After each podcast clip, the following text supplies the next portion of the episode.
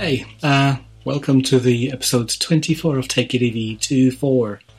This time available as a motion picture.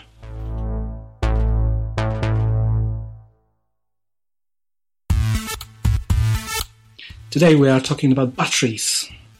How do they work? You know, the pack voltage. Will we ever see them charging in minutes? All that good stuff. So uh, sit back and relax and uh, watch the episode, listen to the interview. We've got an interview with Ewan McTurk. Um, he's been requested by so many people. We finally found the time uh, to sit down and, and talk about it. Sadly, not in person, but you know, hopefully this is going to be enjoyable. Um, and it's going to be available on YouTube as well if you're listening to this as an audio. Uh, apologies in advance for the quality of the recording. It was a Skype conversation, and I couldn't use this setup to uh, to record it sadly. Uh, but nonetheless, the format and the questions, you know, it's all worth it. So.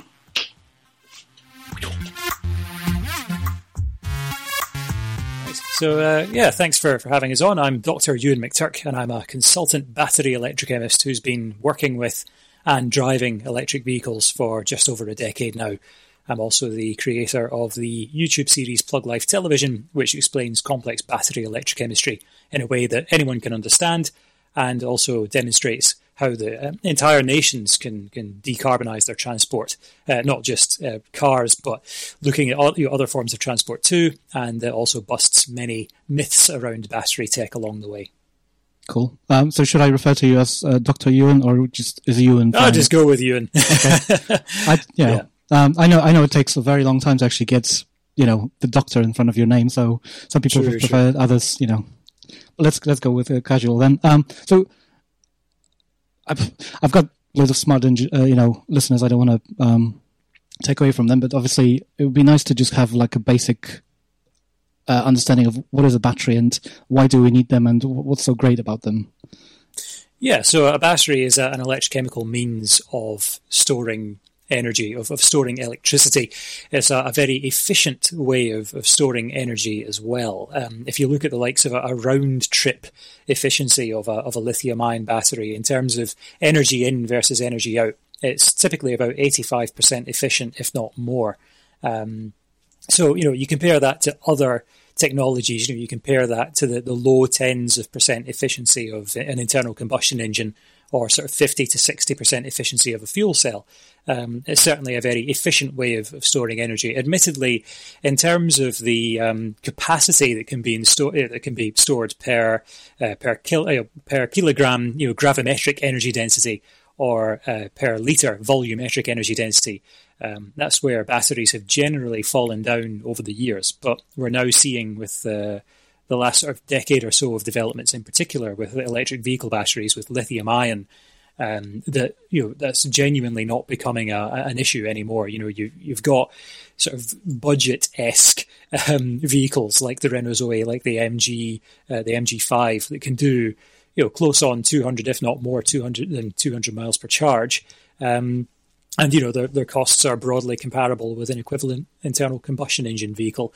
Um, so you know given that uh, most people need to stop before 200 miles of continuous driving, otherwise they can't feel their legs. Um, you know, that's that's easily enough range. So batteries are are definitely at a stage now where we're we're, we're seeing a, a mass takeoff on, on electric vehicle uptake um, because we've kind of reached that sweet spot. But lithium ion batteries are nowhere near done yet. Um, and there's all sorts of exciting chemistries we'll get onto later on as well, no doubt, in this chat.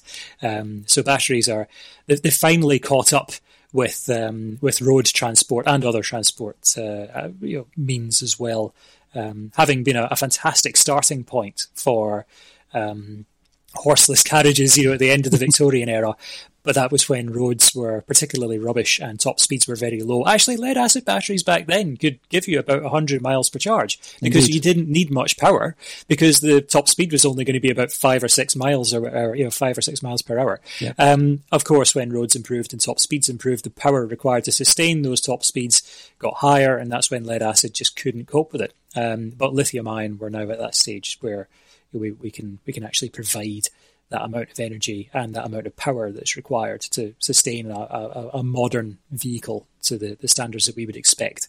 Okay. Um, and obviously, like just in terms of the the battery, like the basics, it literally just stores electrons, right? That's the, the like the uh, very low level yeah, so I mean, it, it, it, stores it in in means of a of, of, a chemical reaction, and depending on the chemistry, you know, there, there are so many different chemistries out there. Okay. A lead acid battery is a completely different beast to a lithium ion battery, for example. And if anything, lithium ion batteries are probably one of the most different chemistries to any of the kind of predecessors within the automotive world. If you look at lead acid, if you look at nickel cadmium, nickel metal hydride, lithium ion is very different because the only thing that takes part in the reaction really is is lithium atoms, which when the, the battery is fully charged, all the lithium atoms are intercalated or, or pigeonholed into um, sheets of, of, of, graphene that make up the graphite within the negative electrode. So they, they fit in between those layers of graphene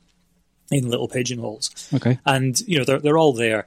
Um, when it comes to discharging the battery, what happens is that the lithium atoms each lose an electron and become a positively charged lithium ion. That is able to travel through the cell, through the, the separator and the electrolyte, the conductive, ionically conductive liquid um, that has a lithium based salt in it that allows lithium ions to travel between the two electrodes and that then pigeonholes into a lithium metal oxide structure in the, the positive electrode. But the electron can't go through the cell, through the inside of the cell. It needs to find another way to go and recombine with that lithium, um, you know, with that lithium ion. So it has to take the external circuit, which is whatever you've plugged that battery into. In this case, an electric vehicle. Yeah, well, that, powers, yeah, that makes it power to you know whatever you plugged yeah, into yeah. it. Yeah, that's that's that's a much better explanation that I would, could, could you know, come up with. um, but then that's why you're the expert. Uh, the um, so so so far in in sort of electric cars, uh, you know, that we see on the market today, and for the past I don't know about ten years, the battery packs have been 400 volt based. Um, mm. But we we we've seen recently an increase, or, or some OEMs uh, started uh, uh testing uh, 800 volt, and Porsche Taycan is already uh, 800 volt based system. I think all, one of the Audis is as well. If I'm not mistaken, e-tron is it? or um, I think the e-tron might actually be limited to 400. Um, okay, I could be wrong. But I, am sure that they'll have an 8 volt, sorry, 8 volt, 800 volt, considerably more impressive system system on the way. Yeah. do you think that um, you know? Never mind the, the, the battery chemistry, but um, from from your perspective, do you think that uh, that's going to go further? So, uh, are we going to see twelve hundred volt, you know, three thousand volt batteries packs in the future? Hmm. I, th- I think that 800 volts is a pretty good trade off because it's already something you do not want to drop a spanner across the top of. It's not something you accidentally want to touch both of those terminals. Realistically, if you're going above, um, now this depends on which engineer you talk to, but sort of 48 volts to 72 volts, you go above that and you want to really start wearing big, thick rubber gloves, you know, the proper, um, the PPE, the personal protective yeah. equipment that's rated for high voltage. Um, because whereas AC electricity will blow you away from it, so you touch it and it, it, blows you clear of it, DC, which is what you get in a battery, will stick you to it. So, um, you know, the only way that you're getting off of that is if someone pulls you off of it with a hook um, an insulating hook, uh, or once the battery is depleted. So um, you know you, you, definitely want to avoid um, going anywhere near high voltage systems if you if you can avoid if you can avoid it. Obviously, within an electric car, you're never going to come into contact with that. Um, and you know there's there's so much safety mechanisms built into an EV um, that even when it comes to dropping out that battery pack, they've got um, like midpoint isolators which will section the battery pack into lower voltage sections, lower voltage, not not necessarily down to module level, uh, but you know certainly make it a much more bite-sized kind of voltage for a, a mechanic to handle or an engineer to, to handle.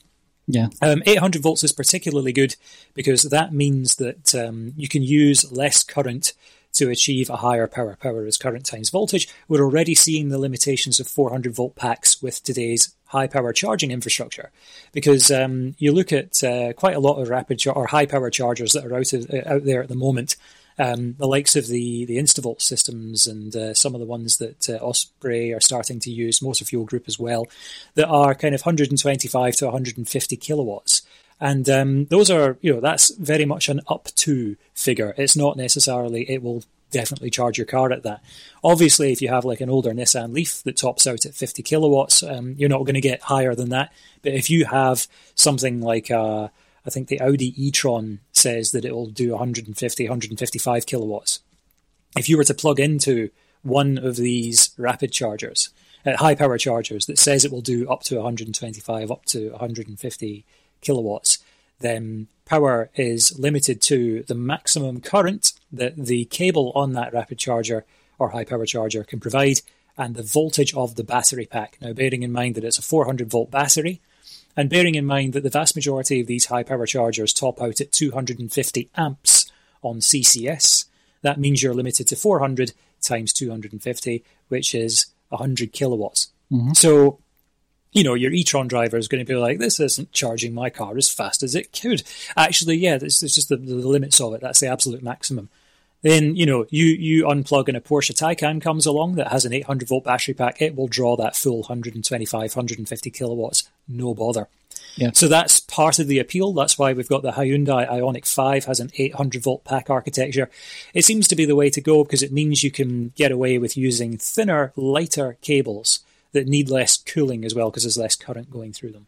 Um, because you know, if you have a 400 volt system that will do greater than 150 kilowatts, you're really starting to look into cooling these big, heavy cables.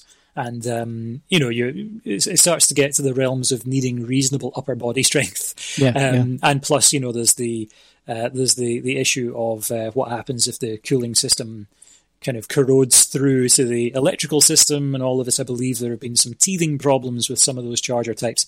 800 volt basically resolves that issue.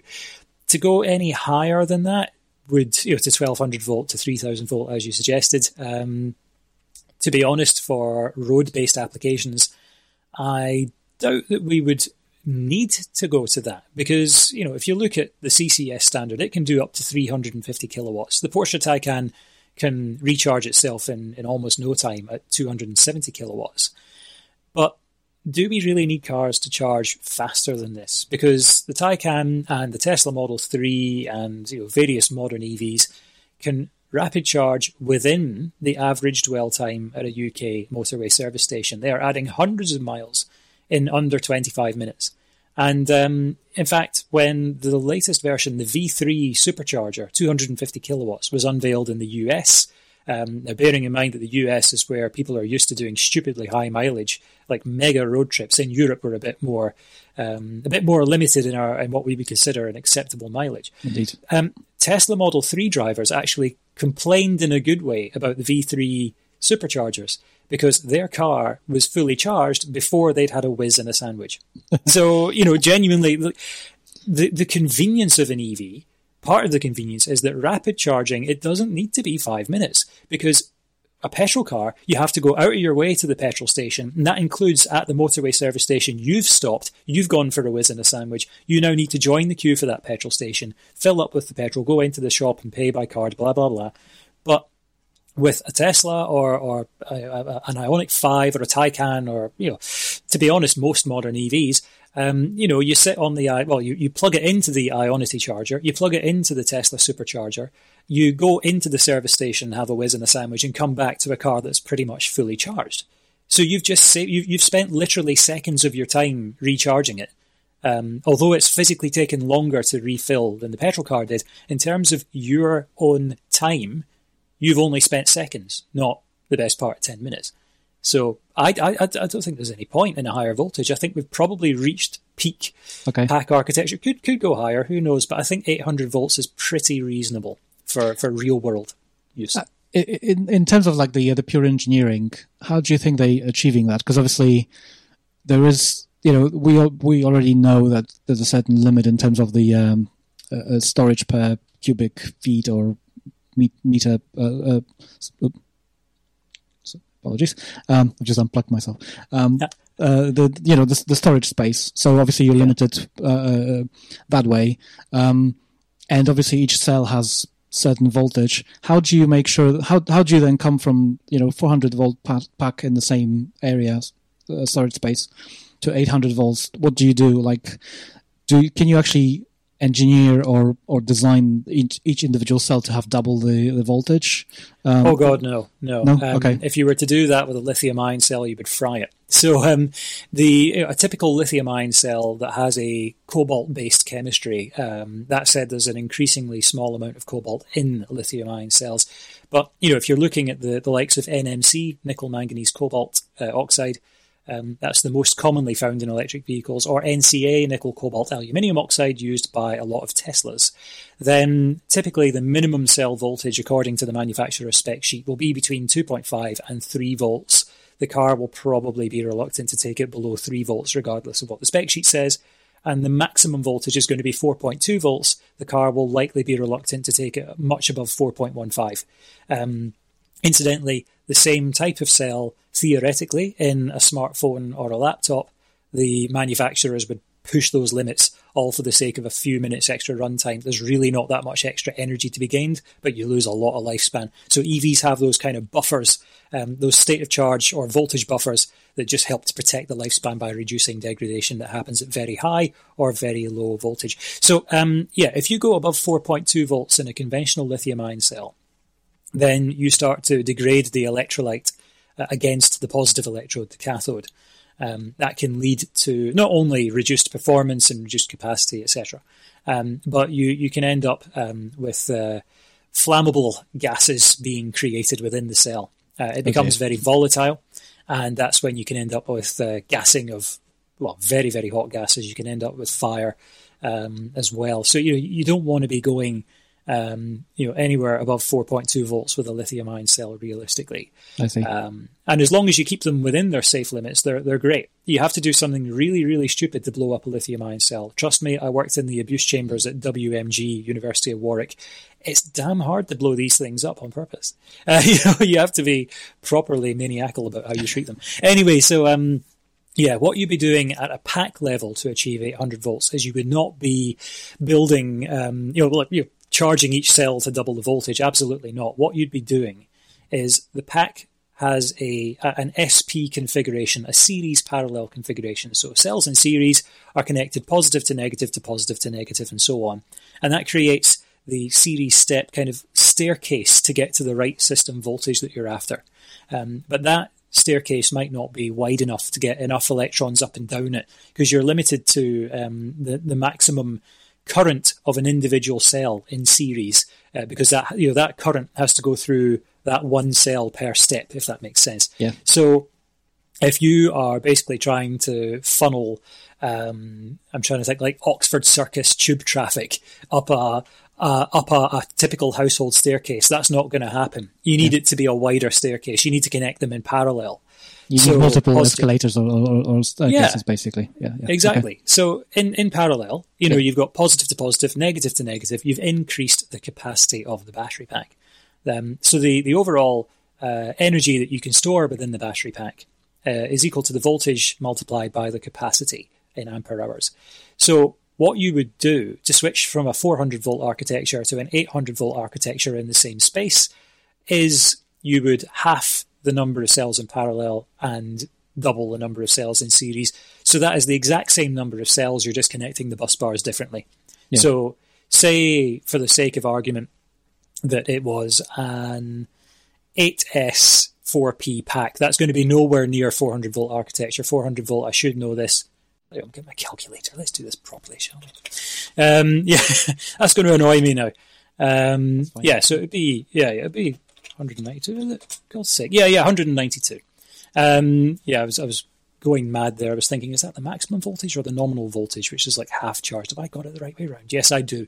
So, um, yeah, 96S uh, 4P would become 192S 2P.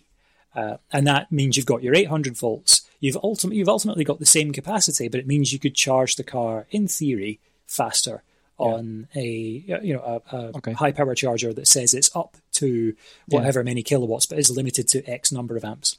I I do wonder if the because obviously you still you, you, can still rock up to a charger that's 50 kilowatts say and mm. it's only going to allow you to charge up to say 500 volts so you have to be yeah. backwards compatible and i, I do wonder yeah. if, if, they have any ability to, to change the number of snps you know around so that it's 400 800 volts depending on what's required Mm, now, I have heard of who, who was I was reading about the other day.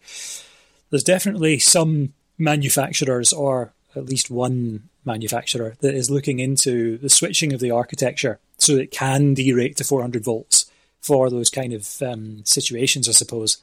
Um, and it just makes it that bit easier to, to work with as well um, from an engineering perspective. So yeah. that is something that has been toyed with. Um, whether the Porsche already does that or not is a different matter, um, or whether it's um, some sort of step down uh, voltage converter that it has within the car.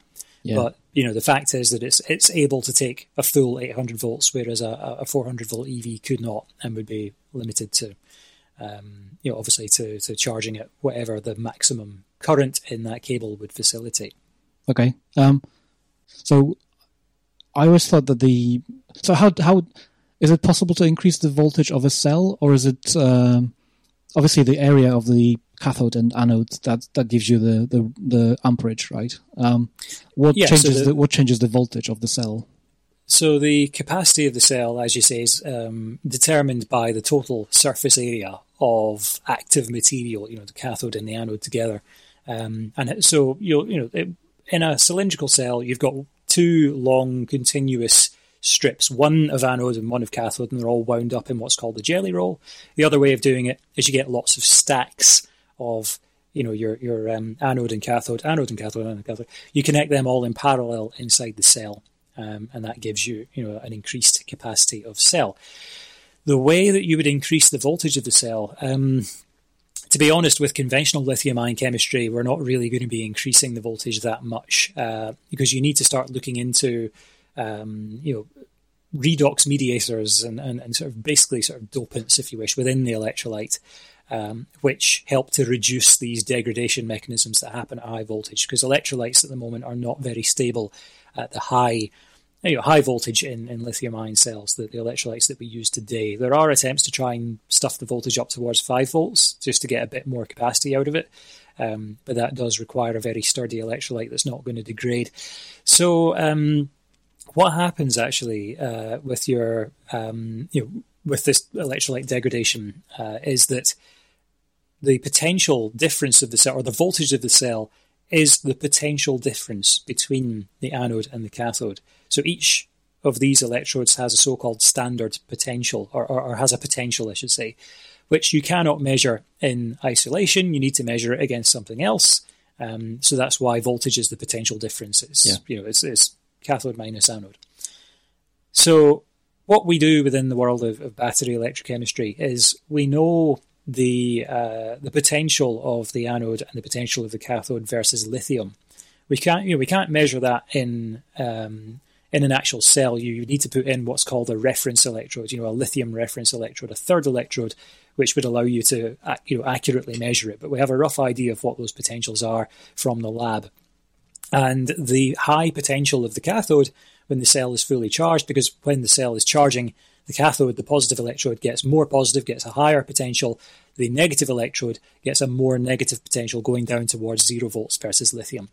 And uh, at uh, a certain threshold, just above four volts, really, your, your cathode potential uh, gets to the point where this electrolyte starts to degrade. So that's what's causing the issue. That's where the instability comes from. The electrolyte cannot cope with that potential. So it's, it's not technically the voltage that's the issue, it's the potential of the, the cathode that's the, the problem. Okay, so we're basically we're testing the limits, and then we're kind of finding in reality we need to use it within these two uh, parameters to actually end up with something that's usable for you know certain amount of cycles and all that. Um, mm. Okay, uh, yeah, it, yeah, it's a, it's a yeah, it's an interesting subject to me because the because um, obviously when you think about the uh, the pack that's 800 volts now versus 4, 4, uh, 400 volts, um, you know, one of the ways you would think, okay, we each cell has increased voltage, but, but like you said, that's not the way this works. And I was wondering, and I needed somebody to actually explain this to me. So yeah. thank you. Thank you. Um, no um, so I, the question that I get asked all the time, and I'm, you know, we've already uh, touched on that, but the uh, will we ever see a battery that recharges in a couple of minutes, or will will will it always be the way it is when you have the curve, and you kind of, you know, you have to kind of uh, uh, throw the electrons at the right speed into the battery to mm. be hmm. safe? So, in the lab, yes, we'll, we'll likely see um, an increasing number of batteries that can recharge in a very short period of time. Um, exactly what capacity they will have, exactly what energy density they will have, is a different matter. Um, there are some academic developments that have managed to get recharging times down to 10 minutes or less. Um, for example, this has been achieved by heating the cells up to about 60 degrees C during rapid charging. And lithium ion cells do not really like to go above 30 degrees C, to be honest. Um, you know, that's when degradation starts to increase, particularly above 40 degrees C, to be fair. Um, you know, 30 is okay, but the, the cooling system will try and keep the battery you know, down towards about 25 if it can. Um, you know, above 40, you're you're really going to, for, for a prolonged exposure, going to be degrading the cell. So 60, like, why are we doing this? You know, why is that? Da- surely that'll damage it. Turns out during rapid charging that um, the the trade off of the amount of degradation that takes place within a few minutes of super fast rapid charging versus the um, the lower internal resistance that comes from lowering the heat uh, means that you know you can stuff in uh, more energy in a quicker period of time as long as you immediately cool the battery afterwards. And actually, Tesla does something similar to this with the superchargers because if you put in on a Tesla on the sat nav that you're going to a supercharger, it preheats the battery to yeah. about 50 degrees C in anticipation. So it's warmed up in time for arrival, and then as soon as it's finished charging, it immediately chucks on the cooling system to extract that heat again as quickly as possible. So that's something that's already being done today. Um, but then you've got the likes of the company StoreDot, which has created a lithium ion battery which can recharge in about five minutes. Um, however, there's the engineering implications of that because that means you're dumping a lot of power for a long range EV or a lot of energy as well as a lot of instantaneous power in a very short period of time. And that entails a pretty sizable grid connection and a pretty uh, sizable piece of charging infrastructure in order to do that. And that adds expense, and that's going to be passed on to the end user. So realistically, there will be some applications where that will be useful, but the additional cost of doing that is arguably not really justified in the real world, as I mentioned you know, previously.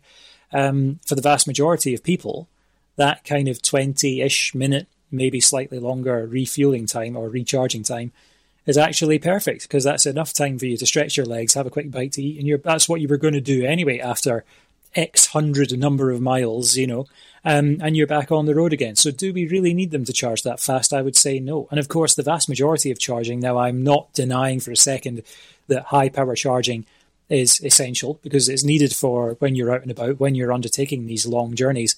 But the vast majority of EV drivers are going to slow charge overnight on street, in a charging hub, at home, um, at, you know, fleets in a depot that's going to be utilizing excess renewable electricity overnight when nothing else is using electricity because everyone's asleep. So actually that helps to balance the grid and it's cheaper and you wake up to a full battery in the morning. So you've literally spent seconds of time doing hours of charging and you know, in some cases, actually, if you're on dynamic electricity tariffs that track the wholesale price of electricity, if it's a particularly windy night, you could get paid to charge your car. So, yeah, I, I, do have um, I do have reservations about stupidly fast. Let's let's try and replicate petrol refilling time sort of things because do we really need to do that? The infrastructure is going to be mightily expensive. High power charging, 100, 150, 350 kilowatt, absolutely. But um, you know, much beyond that for a typical passenger car or van, probably not going to be that much of a biggie, if I'm honest. Yeah, I, um, it's something that I hear from people who never driven an EV. Never mind, mm. you know, uh, uh, they, they've they're just trying to think about the uh, which is which is a fair fair enough, you know, uh, like thinking scenario. Like you think, I'm gonna, I have this car, I need to, I'm gonna have to drive an EV in the future. How will this compare? But it's, I always tell people it's like thinking, okay, well, you know, I used to have a holes in a buggy, and now I'm thinking about um, a car, you know and trying to do mm. like for like. It's it's never that way. Um, I was just wondering. The, the, the question was just purely from engineering perspective, like you know, do you or or or, or scientific perspective, I suppose. Um, mm uh, like I said, uh, you know, the, the the sheer size of the connector would be and the cable would be just enormous, and obviously the cost of that. Um, never mind you know, it wouldn't be bendable. Like it's just there's just so many things that people don't think about in terms of physics. Um, but you know, um, uh, yeah, there are already batteries uh, in in buses and uh, lorries and all, all, sorts of things that uh, have a massive pantograph that just drops on top of the yeah, bus yeah. and recharges within minutes. ABB makes what makes them. Um, my mm. my um, well, I've been to Krakow um, in in Poland in uh, in August, and just outside of the uh, the railway station there, they've got one of those chargers. The bus comes along, yeah, yeah. drops in, and you know, it's done. But nobody wants that for a for a little electric car, a family car, you know, to something to drop on top of it, yeah. just to, just to recharge. Exactly. Yeah, I mean, um, it's very yeah, it's very much horses for courses. Okay. And, uh, you know, the the bus idea is a really good one. I believe they may be using supercapacitors, um, at least in conjunction with batteries, if not exclusively supercapacitors, which do have crazy high power density. They're um, completely solid state, so there's um, you know there's no ions moving in the structure. It's all to do with charge particles, sort of things, um, and that means that you've you've got an incredibly long cycle life as well. You know they can do like a million plus cycles without any issues, um, but the energy density is comparatively very low. It's about a tenth of that of lithium ion. So I'm aware of some buses that have supercapacitors that do short hops between stops will use the pantograph system to recharge enough to get to the next bus stop and then charge there again and again and again and again. Um, whereas you've got the likes of um, a company up in Dundee called Ember, uh, which is running intercity electric coaches from Dundee to Edinburgh and back again uh, on comfortably less than one charge. That's fully you know battery powered uh, electric buses, um, and then they're using a, a, 150 kilowatt charger to, to recharge um, at the Dundee terminus. Yeah. So yeah, I mean, batteries are, are more than capable of, of doing the distance. But uh, yeah, for the short hop idea with the, the pantographs, that's is, is something else that's being done in some cities, and it, it seems to work quite well. I, I think they, they they've got lithium lithium iron iron iron uh, batteries that are just configured to to charge at, at uh, you know stupendously high speed, but mm. don't quote me on that. Um, because the, the bus driver that I was trying to engage with and talk to him about it, he had no idea. So you know. Yeah. uh, um, the uh, uh, like if we're gonna have time, I, I, would like to actually go back to solid state batteries because that's another question mm. that, and that's another thing that actually comes back every so often. But um, I wanted to ask you first about because uh, this is you, we've touched on that on that again. Um, why do this, this is the question that I get all the time, and everyone gets that. It's you know, it always says uh, this battery pack will charge up to 150 kilowatts. 70 whatever um, mm. and people are always interested like well i've plugged it in and it's only charging at 20 degree uh, 20 uh, kilowatts and then it jumps up to 70 for a couple of minutes and then drops off like why is there yeah. a charging curve like why why can't we have the battery that just you know because when you're filling a bucket of water say mm. you, you're dumping it mostly you know at the highest speed you can, and then you kind of just measure it towards the end. Why can't we do the same thing with a battery? So, with um, the initial kind of slower charging speed that you mentioned before it starts ramping up, that's probably because the battery or the charger is cold. And it's only once they've kind of warmed up that the internal resistance decreases enough for the car and the charger to say, yep, okay, get laldi, and just you know stuff in um, as much power as we can deal with. However, in a battery, you have something called overpotential, and that is the voltage jump in comparison to when the battery was resting, when the individual cells were resting with uh, no current applied or, or being stuffed into it, and then what happens when you charge it. And that means that, that voltage does jump up a bit, and that is related to the internal resistance of the cell. So as you are charging the battery, as you start to approach a higher state of charge, the individual cell voltages reach their maximum voltage and they cannot exceed that or you end up with the electrolyte degradation that I mentioned previously.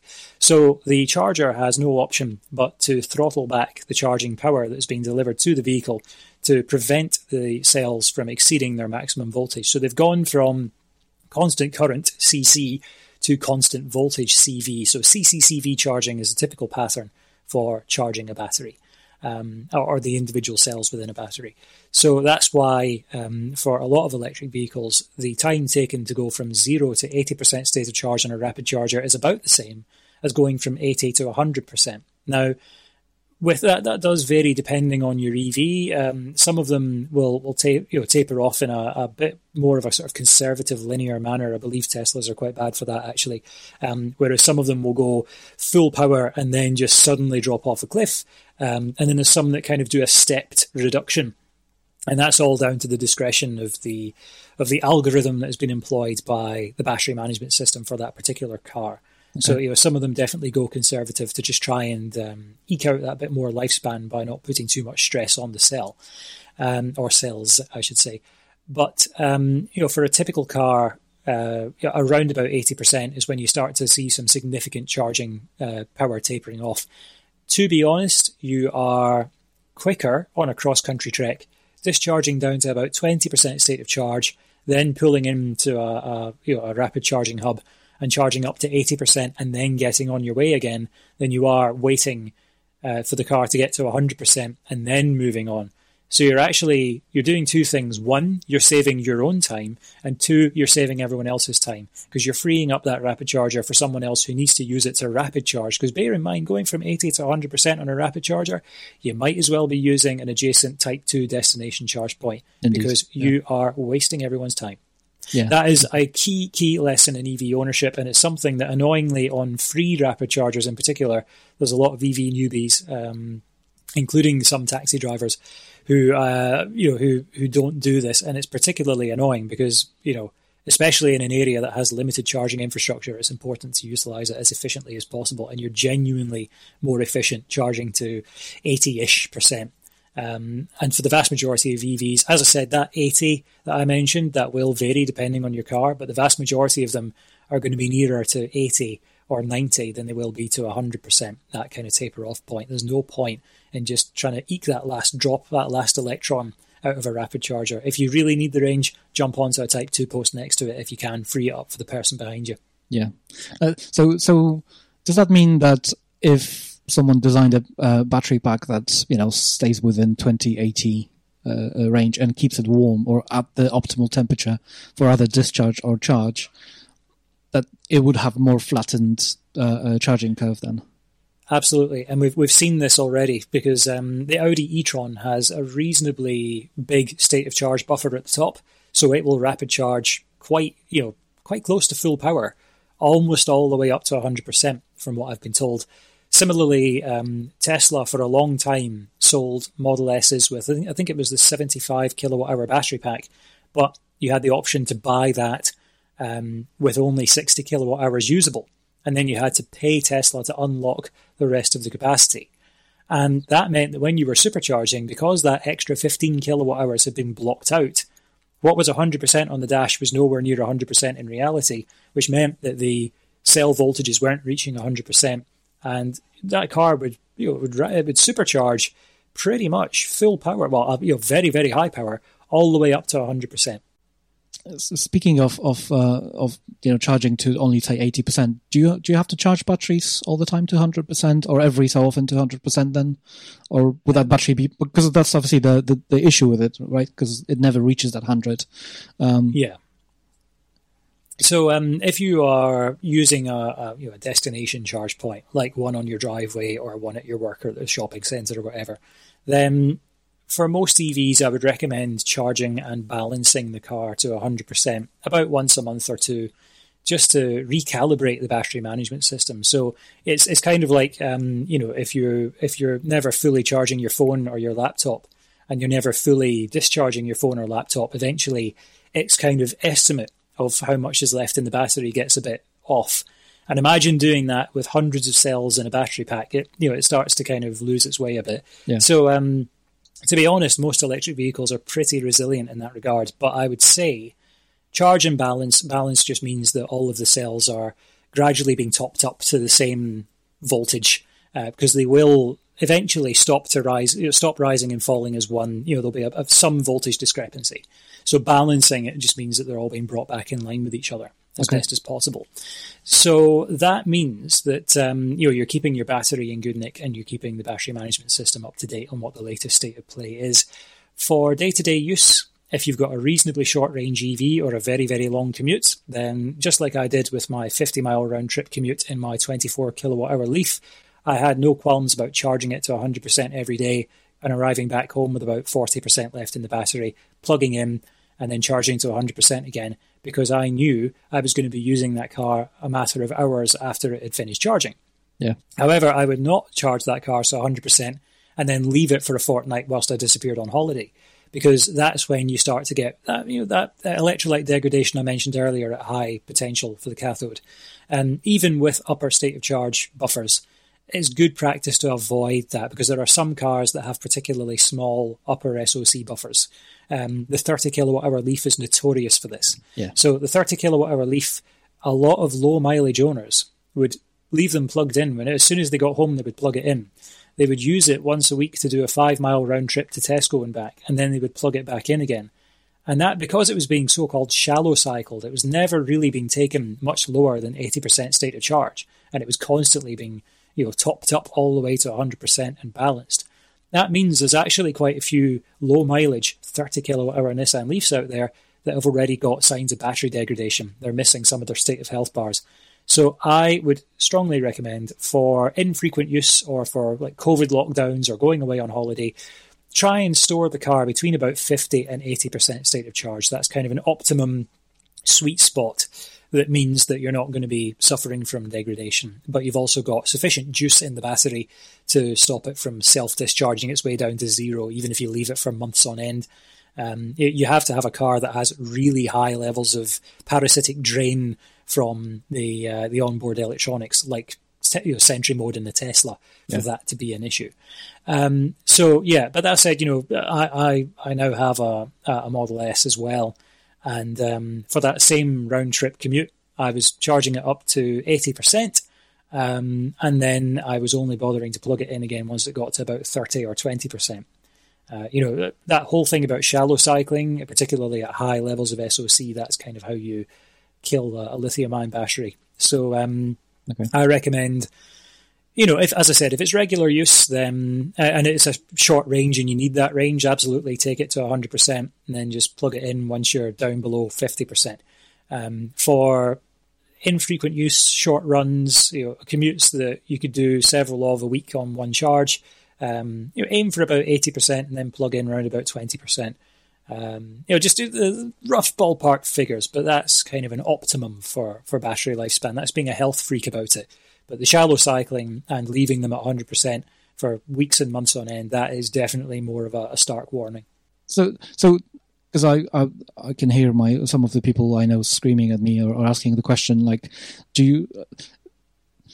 Because obviously, unlike a bucket of water or, or, a tank of fuel, you can't just put a measuring device and kind of judge, you know, it's, it's three quarters full or half full or whatever. Yeah. With a cell, you just have the voltage and uh, uh and mm. the temperature, and that's that's all you can guess basically.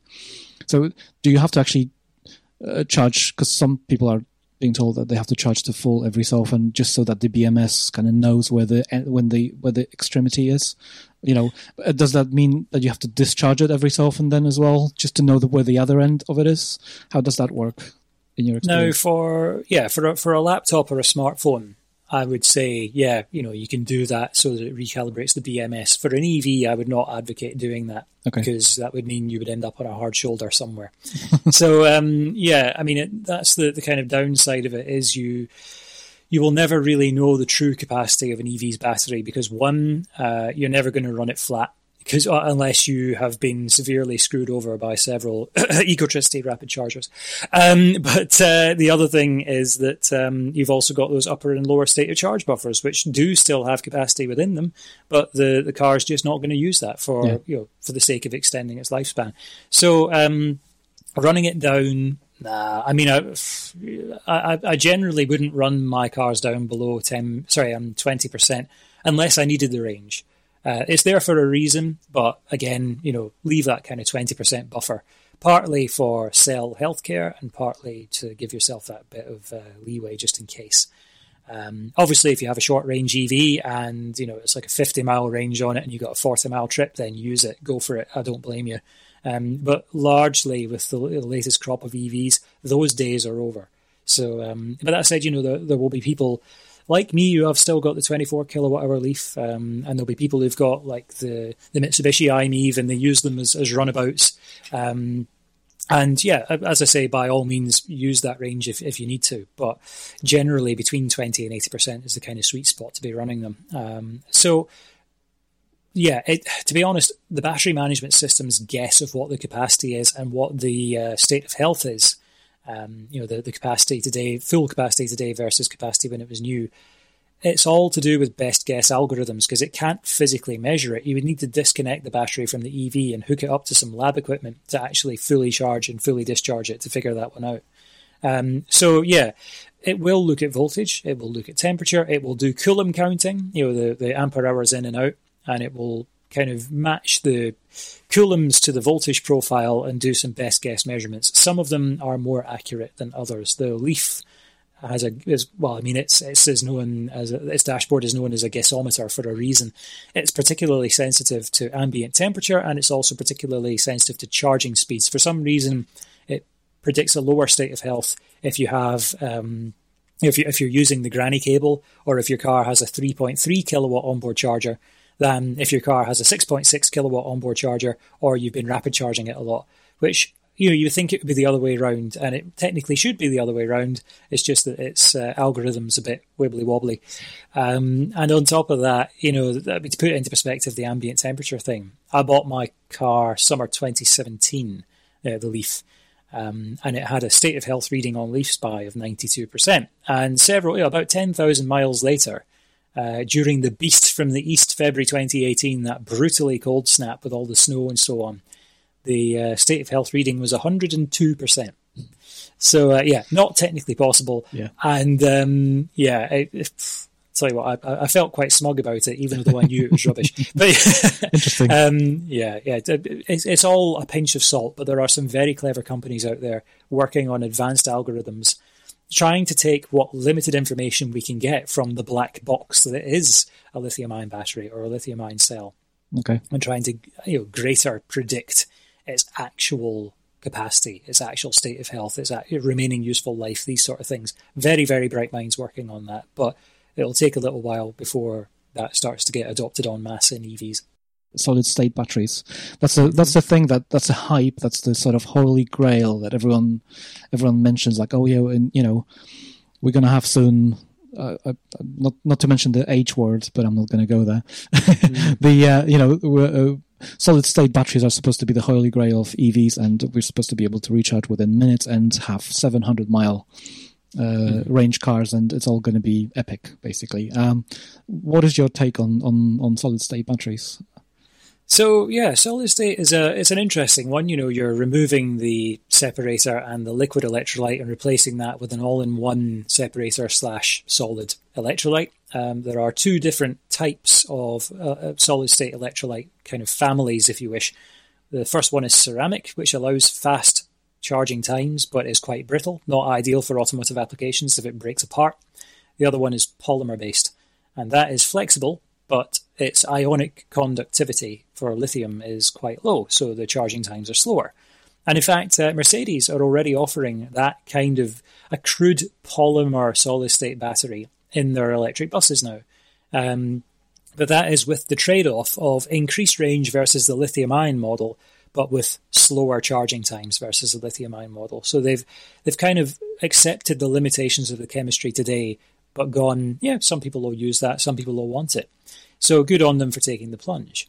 Mm. Uh, there are attempts being made to do, well, some quite successfully in the lab actually, to do hybrid chemistries um, between like a, a polymer ceramic that combine the best of both worlds.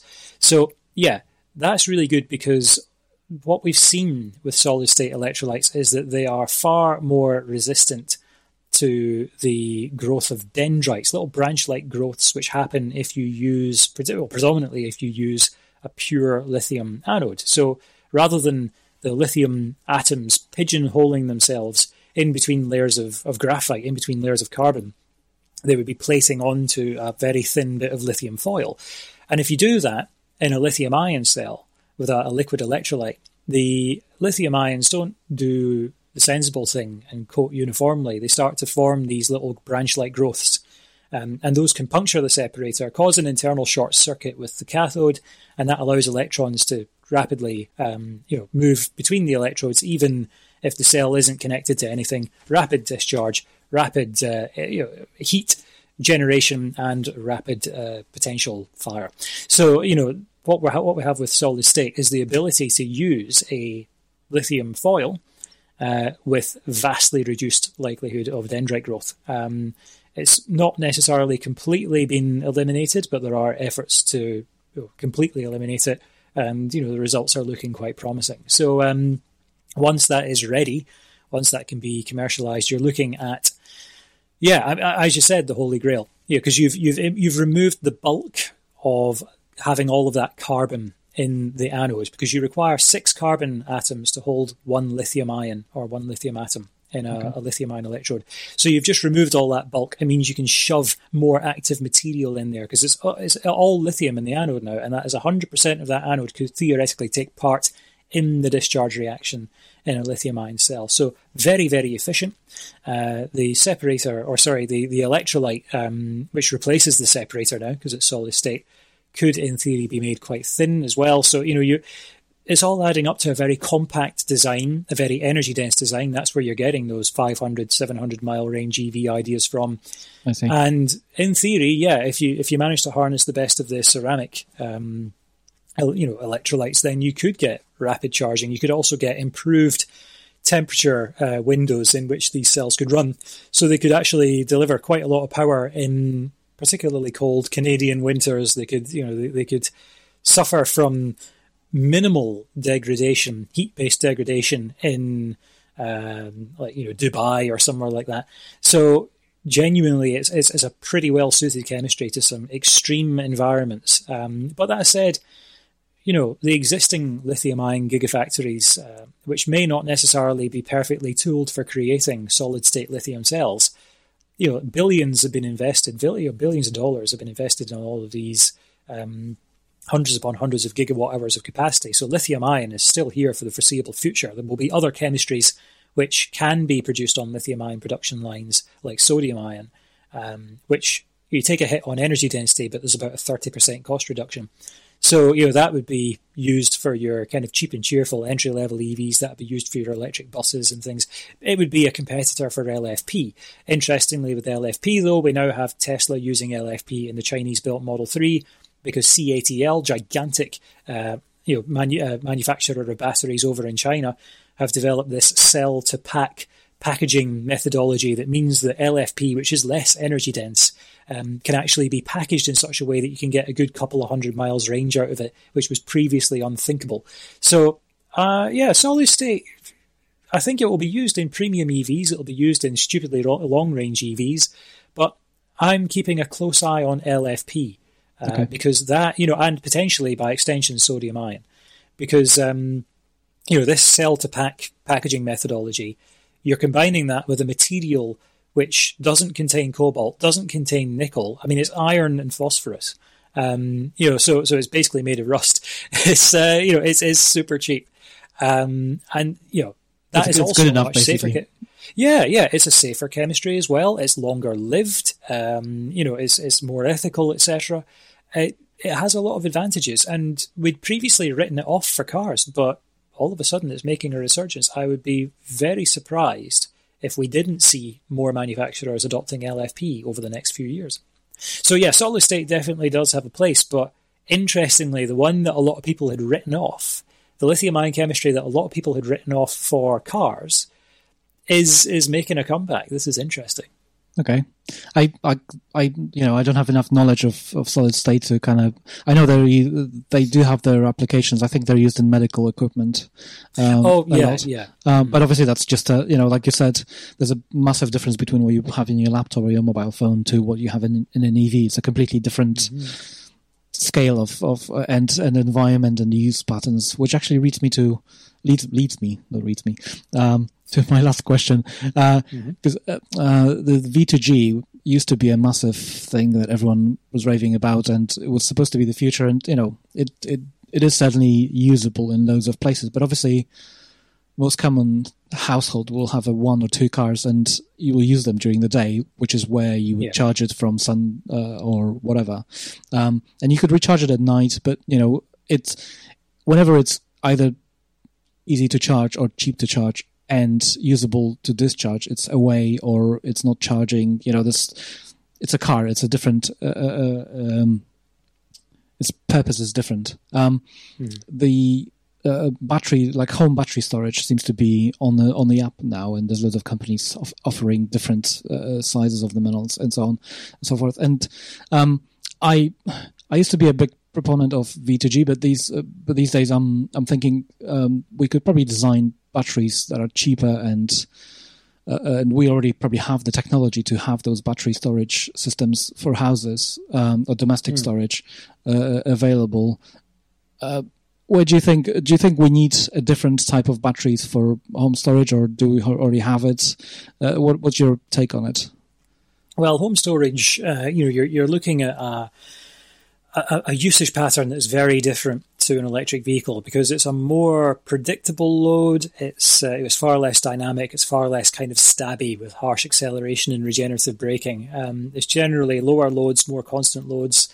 Um, so it's an easier life for batteries, and that's where you are going to see a divergence towards um, cheaper chemistries that are maybe not necessarily as energy dense because there's more space to mount the home energy storage system or the commercial scale grid storage system. So again, LFP looks quite promising there. Um, I've, I'm aware of some systems that use lithium titanate, which is a particularly expensive chemistry, but is very, very long lived. Um, and then the other option, which is quite interesting, is um, sec- uh, second life electric vehicle battery modules because they may have 70 or 80% of their original capacity left, which is considered end of life for automotive, but that's a lot of capacity for grid storage. And that means that for a home energy storage battery, the likes of which PowerVault make from Second Life EV batteries, um, or at least one of their product ranges that they do ones with brand new cells as well. Um, you know, you're you're looking at many years of of easy life for these cells, which would otherwise have been prematurely retired. So yeah, I, I reckon we'll, we'll see an interesting mix of the Second Life EV battery um, within the domestic energy storage scene. We'll probably see, you know, LFP, sodium ion, um, and then yeah, I mean the, the, likes of Tesla, they are using NMC. The Powerwall, to be fair, has one of the highest capacities of any home energy storage system on the market at the moment, and it's also one of the cheapest per kilowatt hour capacity. One of the more expensive to buy, but you get a lot of value for money.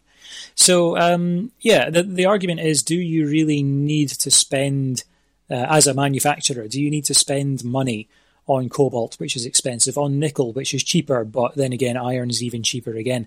You know, d- these materials, uh, do you need to spend big bucks on them for a battery system that's not overly space constrained and is going to have quite an easy life? Yeah, yeah, that's like to me that's a very sort of interesting subject because I think more houses, uh, especially in the UK, are uh, are able to gain a lot of sort of economical uh, value from cheap energy storage, uh, energy domestic energy storage sort of mm. uh, utilities uh, than from an EV, which is going to be more expensive. But then the question is, you know, um, like you said, Tesla batteries are home Powerwalls are very cheap compared to other competitors per kilowatt hour. Mm-hmm. Um, but the, the initial outlay is still massive. So there's a massive sort of gap, and I just wonder if there, if there's you know a room for somebody to come in and say, okay, we have these five year old technology battery uh, uh, production lines ready just to churn out loads of batteries that will fill mm. in the gap. Um, to me, that's that's where the sort of the market probably should be growing. But you know, I I'm mm. by no means an expert in the, or uh, analyst in that area. So um, yeah, I mean, the, the vast majority of production lines, um, realistically, you know, if, if it's geared towards lithium ion, it should be able to do just about any variant of lithium ion, including newer, more modern chemistries, some of which are cheaper as well, um, you know, because you've got less cobalt content, etc. Yeah. So, um, in terms of making older cells with the, the, thinking that they would be cheaper, that's not necessarily going to be true. Um, however, uh, you know, in terms of using a production line to to churn out sort of cheaper cell chemistries, um, which are still quite sturdy and reliable, etc. uh, for the home energy storage market, that's that's absolutely something that could be done. But the reason a home energy storage battery is more expensive than an EV battery is because EVs are selling by the you know tens, hundreds of thousands, that kind of idea. Um, and the, the order quantities for the likes of uh, Samsung and Panasonic and all of that, you know, the big cell manufacturers is absolutely vast. And that means that the unit price of those cells comes down considerably. Whereas home energy storage you know, it's, it's taking off, but the manufacturers are buying less per you know, per product because you're yeah. typically single digits of kilowatt hours, maybe just breaking into the double, as opposed to double maybe breaking into the triple with EVs. Um, and uh, also, they're selling less of them than EV manufacturers are selling of EVs, and as a result, you know, it's it's um, economies of scale. So that's why you're looking at several hundred pounds per kilowatt hour for a home energy storage system battery Whereas rumor has it, Tesla is now getting its hands on, uh, I'll mention it again, LFP cells for between 60 and $80 per kilowatt hour. Um, typically within the EV world, you're looking at about, sorry to mix up my currencies here, but 100 to 150 ish pounds per kilowatt hour seems to be the industry average um, for EV cells. Yes, uh, and that's come down from about 10 times that when yeah. the Nissan Leaf was first launched, and that, that is continuing to decline. I, I'm curious, like your your day to day life as a as a sort of uh, as a battery expert. How I'm I'm sure there's going to be people interested, and I think this is the you know we need engineers and we need people mm. who research these things. Plug yourself in, like you know, what do you do? How people can actually if anyone had a commercial need to contact you and how do people if somebody's interested younger and interested how do they become somebody like yourself you know where, where's the need uh, you know uh, in that sort of environment i don't know I, I've, i do not have any particular question i'll let you kind of have the floor and, and just say things mm, mm-hmm. Well, um, I think, yeah, I, I, kind of had an unusual route into this because I did an applied physics degree called renewable energy at the University of Dundee. And uh, I, I, ended up getting into battery tech because the person who would become my project supervisor drove up next to me in a Peugeot 106 electric with NiCad batteries, which uh, I would ultimately end up doing my project on, buying off them. It would become my daily driver as I commuted from Dundee to St Andrews when I was working with Peter Bruce's research group there before they relocated down south and uh, took me with them. Um, so that car is now in a transport museum awaiting its next big adventure uh, at Dundee uh, Museum of Transport. Uh, the intention is to fit new batteries to it, like cutting edge stuff at some point. Anyway, um, so yeah, I, I did a, an applied physics degree, as I said. Um, and then ended up getting into a PhD with uh, an electrochemistry group. Um, I would, you know, in terms of if you're based in in England uh, in particular, then WMG, University of Warwick, and also just across the road from them, pretty much Coventry University, are doing some really cool stuff on battery research, um, and that includes engineering as well as the kind of hardcore electrochemistry side of it.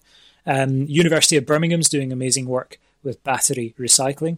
Um, back up in Scotland, uh, there are you know numerous different um, research groups within the kind of battery fields, but St Andrews remains one of the, the more kind of prominent ones. Um, so Professor John Irvine, mostly associated with fuel cells, but they've also got a big battery research group there too. So that's worth checking out. Um, University of Edinburgh has been been dabbling in this as well, and um, also like uh, keep an eye on on what's happening over on the west coast as well because within the sort of typical chemistry and electronic engineering sort of groups, you'll have people doing batteries and battery modeling and things. It's becoming an increasing, um, you know, an increasingly big setup that um, you know for for universities to pursue. In terms of the best kind of uh, degrees to have, um, certainly physics is is highly transferable, um, and you know you can make it uh, as, as a, basically you can make it what you want it to be. So that's a pretty cool situation. If you're doing a kind of sciencey kind of degree like physics or chemistry, um, by all means you can try and audit any more kind of electrochemistry goings on within your university if you you know if, if you're lucky enough to have a, a pretty good research group uh, within that university. Uh, see if you can try and help out in the lab, that sort of thing. They're normally quite good at taking on project students um, to to assist and to learn and to quite possibly end up doing their PhD and their postdoc there someday. So, um, that's a really good option for you. Um, and then also, you know, you've got the likes of your chemical engineering degrees, etc., which could potentially help as well. But yeah, it's it's actually quite difficult because I'm trying to think what did all of my yeah, what did all my colleagues do? Because it wasn't what I did. I was the kind of odd one out. But yeah, anything that's broadly STEM based, um, you know, will will will get you in the door uh, particularly if you if you show the interest. And then there's the other side of it as well. Like there's mechanical engineers are required for optimum cooling mechanisms and module designs, um, which includes like you know modelling where the heat's going to accrue in bus bars and things like that, not just within the cells. Um, electronic engineers for the battery management system, absolutely. So you know anything within kind of engineering as well as science. Um, civil engineers, it sucks to be you, but everything else you're you're in the door. Uh, you know we, we might need to. oh no, civil engineers there's a lot of gigafactories being built right now. Boom, there you go. um, you know, so that that definitely helps. Um, but yeah, that's that. Yeah, those are the, the best kind of routes to, to go. And there's also quite a lot of um, you know now that now that COVID has hit, everything's kind of moved online. So um, you've got uh, quite a lot of uh, webinars and teleconferences that are, are, are coming up. Um, and if you if you get involved in the kind of battery Twitterverse, um, then absolutely you know keep an eye out for those those sort of things. Um, actually, that also brings in brings into mind some other notable uh, research groups to to check out. So you've got um, Billy Wu at Imperial College London.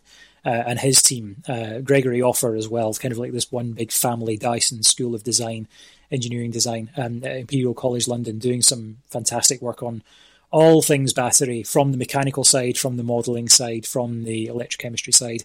Um, Saiful Islam at uh, University of Bath, uh, one of the leading battery scientists in the country. He did the uh, the Royal Society Christmas lecture that was on the BBC a few years ago. An excellent educator. Um, he's he's fantastic at, uh, at putting these concepts across in a way that you can you can understand. Um, and then also, uh, it would be rude of me not to, to mention my, my former PhD supervisor. So I've mentioned Peter uh, Peter Bruce because uh, he's now uh, located at Oxford. And when I moved down there, um, I also started to work not just with Peter Bruce's research group, but David Howey's research group. Um, and they again are probably more involved in the modeling and the battery management, the electronics side of things, but they are incredibly knowledgeable when it comes to batteries. And uh, yeah, they're excellent supervisors as well.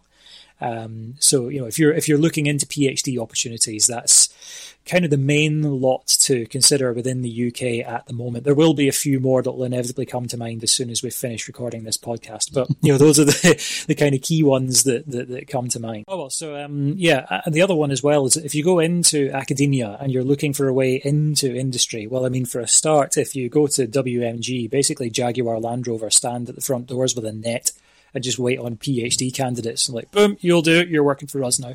Um, so you know, there's there's there's a lot of stuff going on there. But um, I would also keep an eye um, within, like, if you're if you're looking to go from academia to to academia to industry. Um, another one that's absolutely worth keeping an eye on is Michelin Scotland Innovation Park, MSIP, up in Dundee, uh, my adopted home city, uh, where I, I, I, learned my trade and uh, drove my first EV and so on. So it's the former Michelin tire factory, uh, which closed down at the end of, also the middle of last year, and has been renovated into uh, an energy park, a renewables park, a an e-mobility park as well. There are some very very interesting businesses moving in there, and they are expanding and they are looking for your expertise. We're talking batteries, we're talking fuel cells, we're talking you know the vehicles, the supply chain. Um, there's, there's all sorts of interesting things going on there. Uh, they are a very talented bunch. And then further north as well, you have AMTE Power and uh, Denchi Group as well, which have an interesting semi detached battery factory up as far north as you can get on the mainland in Thurso. Uh, and they are both doing some really cool things to do with next generation battery tech and uh, battery systems as well. So if you fancy the the romantic nature of the Highlands and Islands of Scotland, which if you've seen my Skye road trip, you'll definitely want it. You'll definitely want to do that because it's just absolutely gorgeous. What a fantastic setting to be. So um, they are absolutely worth checking out. If the West Midlands is just a bit too densely populated and a bit too concrete jungle for your liking. There's ways that you can have it both ways. You can have cutting edge battery stuff and the most incredible scenery on your doorstep. And by the way, Dundee is a, an absolutely freaking amazing city as well. It's getting yes, all the yeah. culture vulture write ups. Uh, uh, like absolutely stunning city, and I miss it every day. So yeah, um, th- those are really really solid options to consider too. Yeah, I, am the, the, just going back to our conversation. I had a uh, I had a thought when you were talking about the um, and I might completely completely uh, butcher this, but the uh, you were talking about anodes and build up on the um, and that electrons are not very good at kind of stack, you know, laying flat basically on the anode, mm. for lack of better uh, description. Mm. But I've always been told when I did uh, uh, electronics that um, the current will always choose the uh, the shortest path, the, the, the path yeah. of least resistance. Is that because of that, or um, is that why they build up in sort of a tree, as you said, or branches? Uh, uh, you know, the growth that go, uh, gets on the anode, or uh, or built up on the anode, or or is it is there a different? Does the physics work different on that level? From your um, yeah it could it could be to do with localized current density and it could also be that um, you know the lithium ions are, are, going well this you know dendrite is closest kind of path to, to where I need to go so I'm just going to join onto that. Okay. Um, yeah but there will no doubt be some localized current densities within the cell due to the, the design of it. Um, because it's you know with the exception of, of Tesla's tabless uh, cell design that's just actually in reality one gigantic tab that covers the entire edge of the cell to allow electrons in and out. Um, you know, most cells, there's, there's kind of limited areas through which the electrons can enter and exit the electrode structure. So, you know, you'll end up with those localized bits where the, the current is that much more dense and you know, there'll be more or less lithium that's either removed from that electrode in the first place or plated back onto it. So, yeah, that's, that's kind of what's going on there. Um, and then, of course, the path of least resistance once you've got an internal short circuit is the internal short circuit, and yeah. it just gets quite nasty from there. The, the question that I often get asked uh, by people, and this is sort of you know like a geek, geeky uh, uh, me uh, thinks about that as well. Like how how how do you actually work on a on the battery? What is the what is sort of day to day?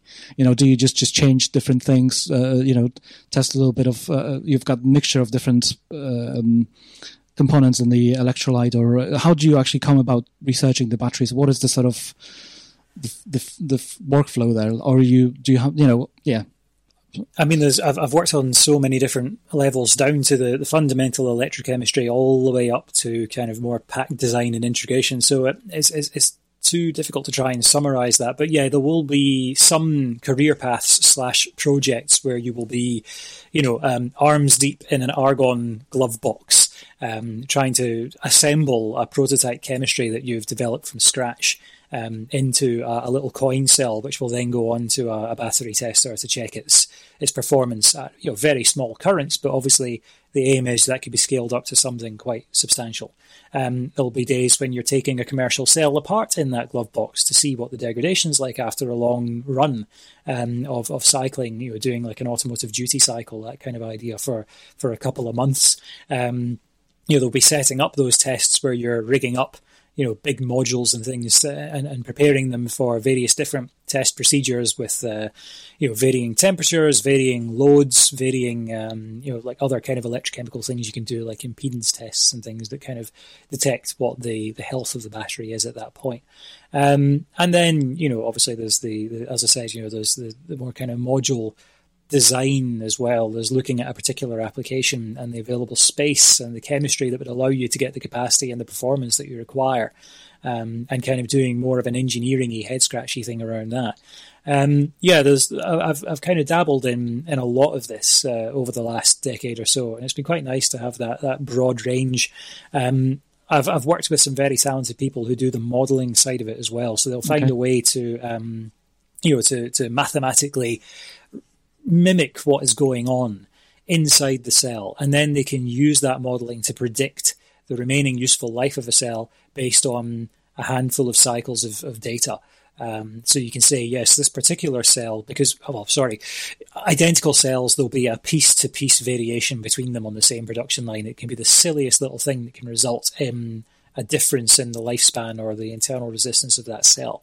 And being able to identify that very early on allows you to grade those cells and um, you know match them to appropriate applications or, or grade them so if you want the grade A stuff you pay more. If you want the grade D stuff then yeah it's pretty cheap. If you're just going to be using it for home energy storage, not an issue. If you're going to be using it in Formula E, probably want the grade A, mate. You know that sort of thing.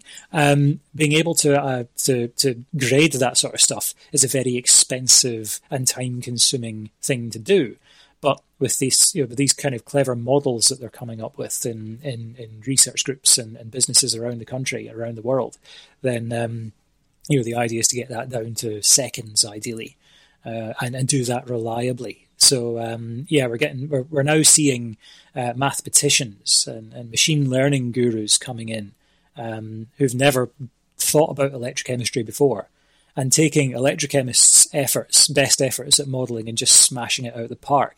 So this is, is a really interesting time. Yeah. Um, I mean, that said, you know, the modelling side of it is, you know, I'm, I'm I've always been more fundamental electrochemistry, uh, cell teardowns, cell you know cell and module testing, and, and, and sort of next gen design, that sort of idea. Um, I've I've supported a lot of modelling, but there's some some very bright minds who, who do the kind of mathematical side of it, and yeah, the what they've achieved has been incredible. I've been very lucky to work with a good two or three key people come to mind, and they know who they are, uh, who've who've done some incredible things there. It does sound very fascinating. I, I, I, used to work when I was much younger. I used to work with a lady named Bettina from Austria, who uh, in her previous life she was a SQL database uh, uh, specialist, and she used to work for um, uh, I can't remember which one, a drug uh, research manufacturing company, and they were all do- doing all their testing and modeling in in, in databases.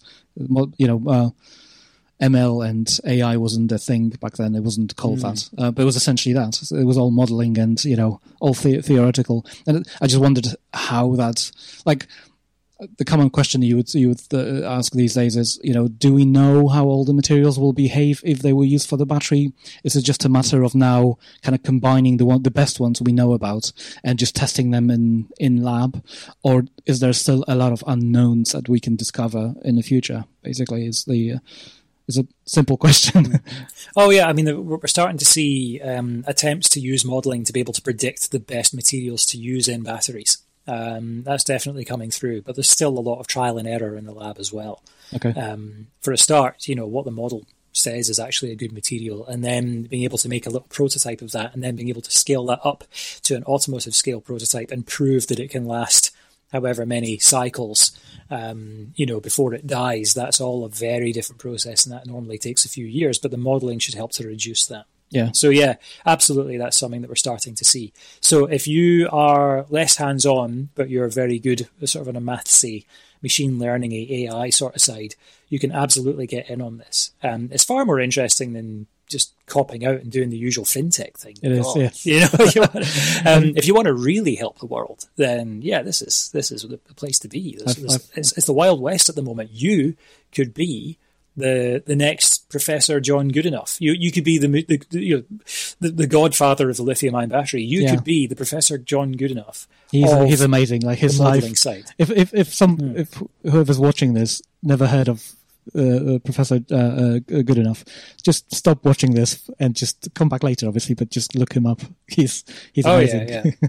Ninety-seven, no, well, ninety-seven years old he was when he won that Nobel Prize. He was kind of like it was like when Leonardo DiCaprio finally won an Oscar. Everyone's like, "About time! it's been so yeah, long. Yeah, I, Do you have no idea how good this man is?"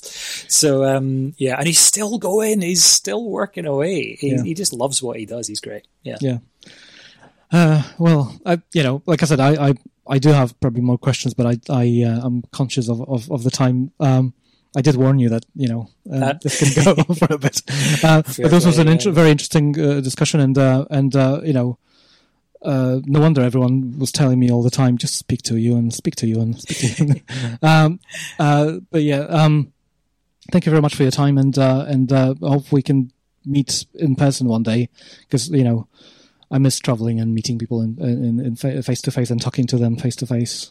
True. Yeah. Yeah. Oh, I mean, eventually there will be, you know, hopefully the, the vaccination situation will go well this year and certainly next year, I would hope that we'd have fully charged live. We'd have EVs in the park. We would have um, well Formula E in in London.